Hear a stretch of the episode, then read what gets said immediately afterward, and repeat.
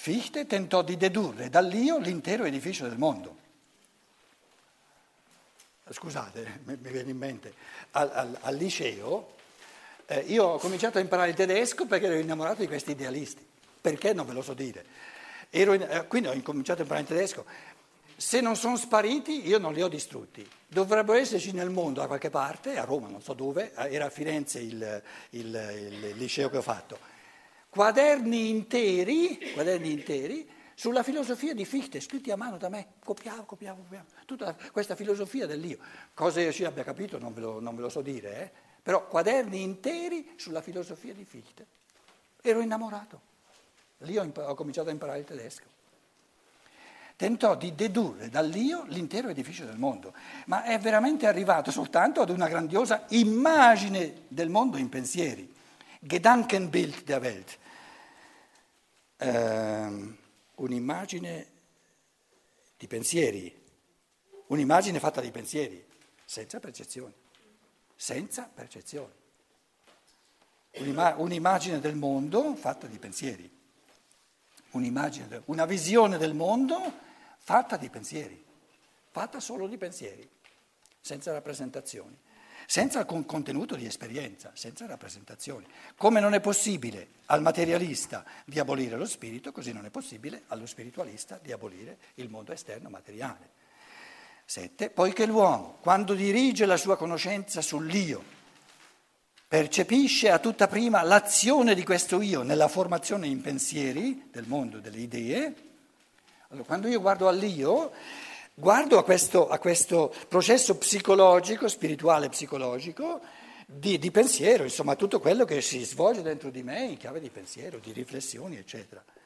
Poiché l'uomo, quando dirige la sua conoscenza sull'io, percepisce a tutta prima l'azione di questo io nella formazione in pensieri del mondo delle idee, la concezione del mondo ispirata ad un indirizzo spirituale può sentirsi tentata nel considerare l'entità umana a riconoscere dello spirito soltanto questo mondo di idee. In questo modo lo spiritualismo si riduce ad un idealismo unilaterale. Esso non riesce a cercare un mondo spirituale attraverso il mondo delle idee. Esso non riesce a cercare, a, a, non trova la via verso un mondo spirituale attraverso il mondo delle idee, ma lo vede nel mondo stesso delle idee, non attraverso le idee aggiungendoci la percezione, trovare delle realtà spirituali, so, invece di trovare delle realtà spirituali trova soltanto delle idee, quindi dei concetti senza percezioni. Perciò idealismo, quindi anche Hegel si ferma alle idee, perché non c'è modo, senza far evolvere il pensiero ulteriormente, non c'è modo di aggiungere ai concetti la percezione nello spirituale. Tra l'altro Steiner in, in conferenze molto più, molto più, avanti in scienza dello spirito, conferenze complesse, par, dice e descrive la percezione dell'io, la percezione dell'io umano, del proprio io per esempio, e, e descrive che la percezione dell'io è una delle percezioni più complesse che ci siano. Perché percepire l'io bisogna percepire il suo corpo fisico nella totalità il suo corpo eterico nella totalità, il suo corpo astrale nella totalità e l'io, in quanto appartenente a tutti e quattro, una, una, a livello di percezione è una percezione di complessità enorme. E noi dobbiamo sapere la percezione dell'io in quanto percezione non ce l'ho. Ho il concetto di io, ma non la percezione.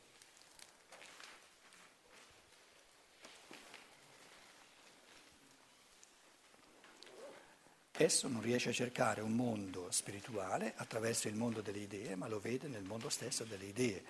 Da ciò viene obbligato a rimanere con la sua concezione del mondo come incatenato entro l'ambito dell'attività del Dio stesso. Quindi un tessere di concetti, un tessere di idee senza percezione. Una singolare degenerazione però degenerazione secondo me un, non è la parola giusta. In tedesco Abart, un sottospecie, una, partico, una particolare sottospecie. Dell'idealismo è la concezione di Friedrich Albert Lange come egli l'ha esposta nel suo libro molto letto Storia del materialismo, Geschichte des Materialismus. Egli sostiene che il materialismo ha completamente ragione nel ritenere tutti i fenomeni del mondo, incluso il nostro pensiero, il nostro pensare, come un prodotto di processi puramente materiali, ma aggiunge che la materia e i relativi processi sono essi stessi a loro volta un prodotto del nostro pensiero. Allora, la materia è un prodotto del pensiero, ma il pensiero è un prodotto della materia. Il pensiero, produce, il, pensare, il pensiero produce la materia in base al fatto, però presuppone il fatto che prima la materia, il cervello, produce il pensiero.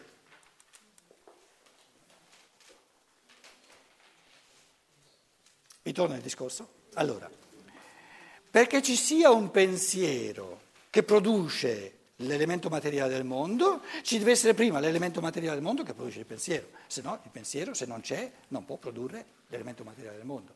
Quindi, prima l'elemento materiale del mondo produce il pensiero e poi il pensiero crea l'elemento materiale del mondo.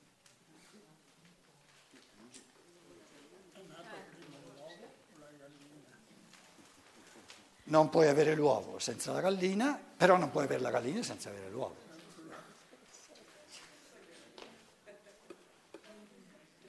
Il mondo ha avuto un inizio o esiste eternamente?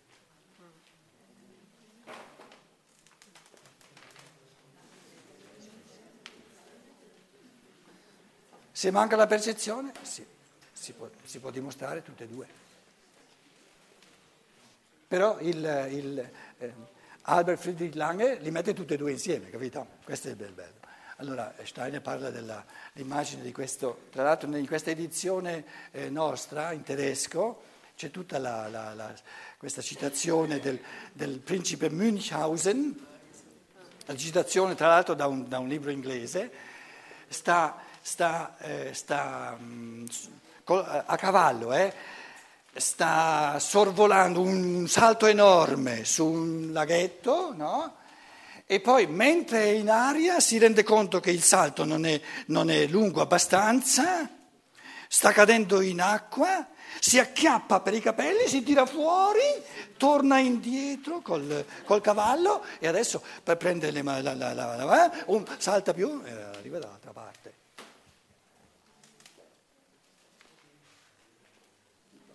Uno che si tira fuori dal pantano ha, ha, ha, acchiappandosi per il ciuffo dei capelli. Io non, non lo potrei fare. Eh. Sempre detto, mannaggia, a me non funzionerebbe. La cosa interessante è che però, ascoltandoti, ciascuno di noi si rappresenta questa scena, come se fosse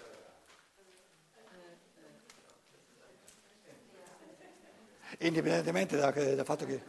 Certo, ma certo, ma ehm, la filosofia della libertà, secondo me, attende di diventare un fenomeno popolare. È stata fatta troppo, messa, ma neanche, è stata neanche studiata. Ma questi antroposofi non è critica, è, prendetela come una cosa sincera. A me la, la scienza dello spirito sta a cuore, se no l'umanità va proprio nell'abisso. Questo libro è un libro popolare. Steiner dice, chi ha il mio libricino, aspetta, non so in tedesco, dice, io mi sono proposto di scrivere la filosofia della libertà, quindi un testo apparentemente filosofico, in modo tale che sia intrattenente come un romanzo per tutti. E dice, e sono sicuro che sia possibile. Ora, ora questo, e, e, guarda, io ti sono... Ti sono, ti sono grato, eh? perché il mio tentativo è proprio di evidenziare questo carattere convincente proprio a livello, a livello, popolare. Altrimenti la gente dice la filosofia della libertà di Stein. No, una cosa arida, arida, arida. Ma, ma siamo matti. Se chiamiamo arido questo libro qui, resteremo poverelli, poverelli, poverelli, altro che godimenti nella vita. Quindi va fatta in un modo tale, io sono contento che tu lo dica. No? Questo, questo, principe Münchhausen va visto, no? che, che, l'argomentazione di Lange è come, è come dice, dice, dice eh, eh, eh Adesso sono arrivato lì, però, però, però ho sbagliato e correggo tirandomi fuori con la, con la capito? Il lettore che legge, che legge questo, questo, se ne accorge della, della buffonata? Molti lettori non se ne accorgono. Il parroco dice, cari fedeli, è domenica, giovedì è la festa di San Rocco, la più grande festa, il patrono del nostro. Allora mi raccomando, eh, la processione più importante dell'anno, cari fedeli, cari cristiani. E la processione, voi lo sapete, si fa la mattina. Dovesse piovere a Catinelle, la mattina la facciamo al pomeriggio. Se dovesse piovere, eh, no, no, dice, dice, quest'anno eh, non abbiamo la possibilità, la, la facciamo al pomeriggio. Dovesse piovere a Catinelle al pomeriggio, la facciamo la mattina. C'è un sacco di gente che legge e non si accorge. Non si accorge. E soprattutto in chiesa, in questo, in questo, in questo diciamo, dormitorio del, del, del, dell'incenso, eccetera, vi garantisco che il 90% delle persone, dei fedeli, non si accorge della bagianata. Dice, se piove al pomeriggio la facciamo la mattina.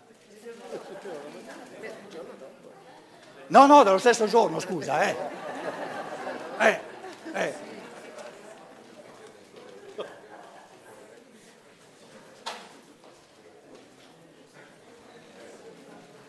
E voi ci fate la figura dei tedeschi, io negli anni del seminario ero a Roma per diversi anni, eravamo soltanto 3-4 italiani alcuni anni ero l'unico italiano, una, un centinaio di studenti venivano e una delle regole fondamentali è non raccontare una barzelletta a, a, un, a un, tedesco alla sera, perché il tedesco deve, deve trovare diciamo, il, la, la, la, la fondazione metafisica della barzelletta.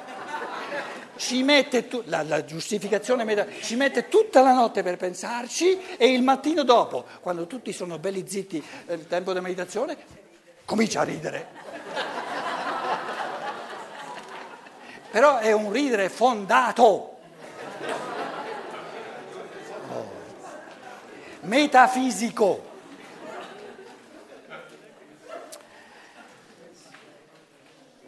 Allora, ehm, Albert Friedrich Lange dice i sensi ci danno certi effetti delle cose su di noi, ma non ci danno né le cose in sé né una immagine fedele di esse. A questi semplici effetti appartengono però anche i sensi insieme col cervello e con le vibrazioni molecolari che in esso si suppongono. Einfach so. Cioè il nostro pensare è prodotto dai processi materiali del cervello e i processi materiali sono prodotti dal pensare dell'io. La filosofia di Lange traduce così in concetti la favola del prode Münchhausen che si sostiene nell'aria afferrandosi al suo proprio codino. La terza forma del monismo è quella che vede le due entità, materia e spirito, già riunite nell'essere più semplice, ossia nell'atomo. Già nell'atomo sono unite inscindibilmente materia e spirito, che stai te a fare problemi, a fare... sono unite inscindibilmente. Ma se sono unite inscindibilmente stai parlando di due cose, se no è una cosa sola. E se, se dici che sono unite inscindibilmente, dimmi però quali due cose sono unite inscindibilmente. Se sono distinte, se no non sono distinte ma anche in tal modo non si arriva che a trasportare in altra sede il problema che sorge propriamente nella nostra coscienza. Come può l'essere più semplice arrivare ad estrinsecarsi in duplice modo, se è un'entità indivisa? 10. Di fronte a tutti questi punti di vista bisogna mettere in evidenza, far valere il fatto che il contrasto, cioè diciamo, la polarità Contrasto. Materia e spirito è un contrasto? Un contrasto è un, un, concetto moraleggiante, si contrastano, no, si vogliono bene, mica si contrastano. Quindi c'è antitesi. Antitesi, polarità, contrapposto, contrapposizione. Contrastarsi, contrastare è un'azione morale, di prendere posizione contro. Quindi vi, vi evidenziavo, il nostro linguaggio, il linguaggio italiano è inficiato di moralismo fasullo, della, della, della, se me lo perdonate, della cultura cattolica. Rendersene conto è già un primo passo, dai. Ein Gegensatz, i due opposti, i due opposti e contrapposto, i due contrapposti. Non che si conta, sono due opposti. Ora, che, che tipo di concetto più semplice, più... Due opposti, quali altre parole abbiamo tirato fuori? Due opposti, due... Antitesi, antitesi eccetera, no? La, ecco, la parola più feconda per il pensare è una polarità. Spirito e materia sono una polarità.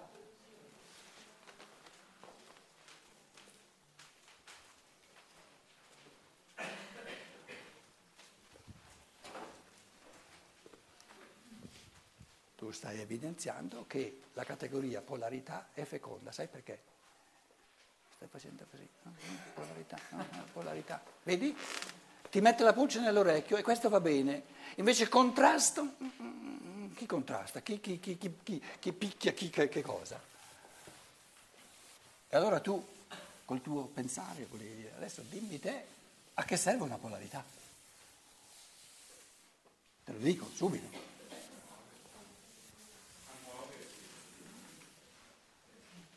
A darsi una mossa? Eh.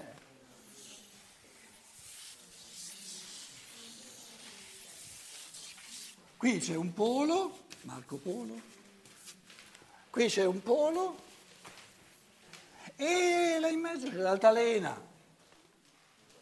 Il senso di ogni polarità è l'altalena del pensare.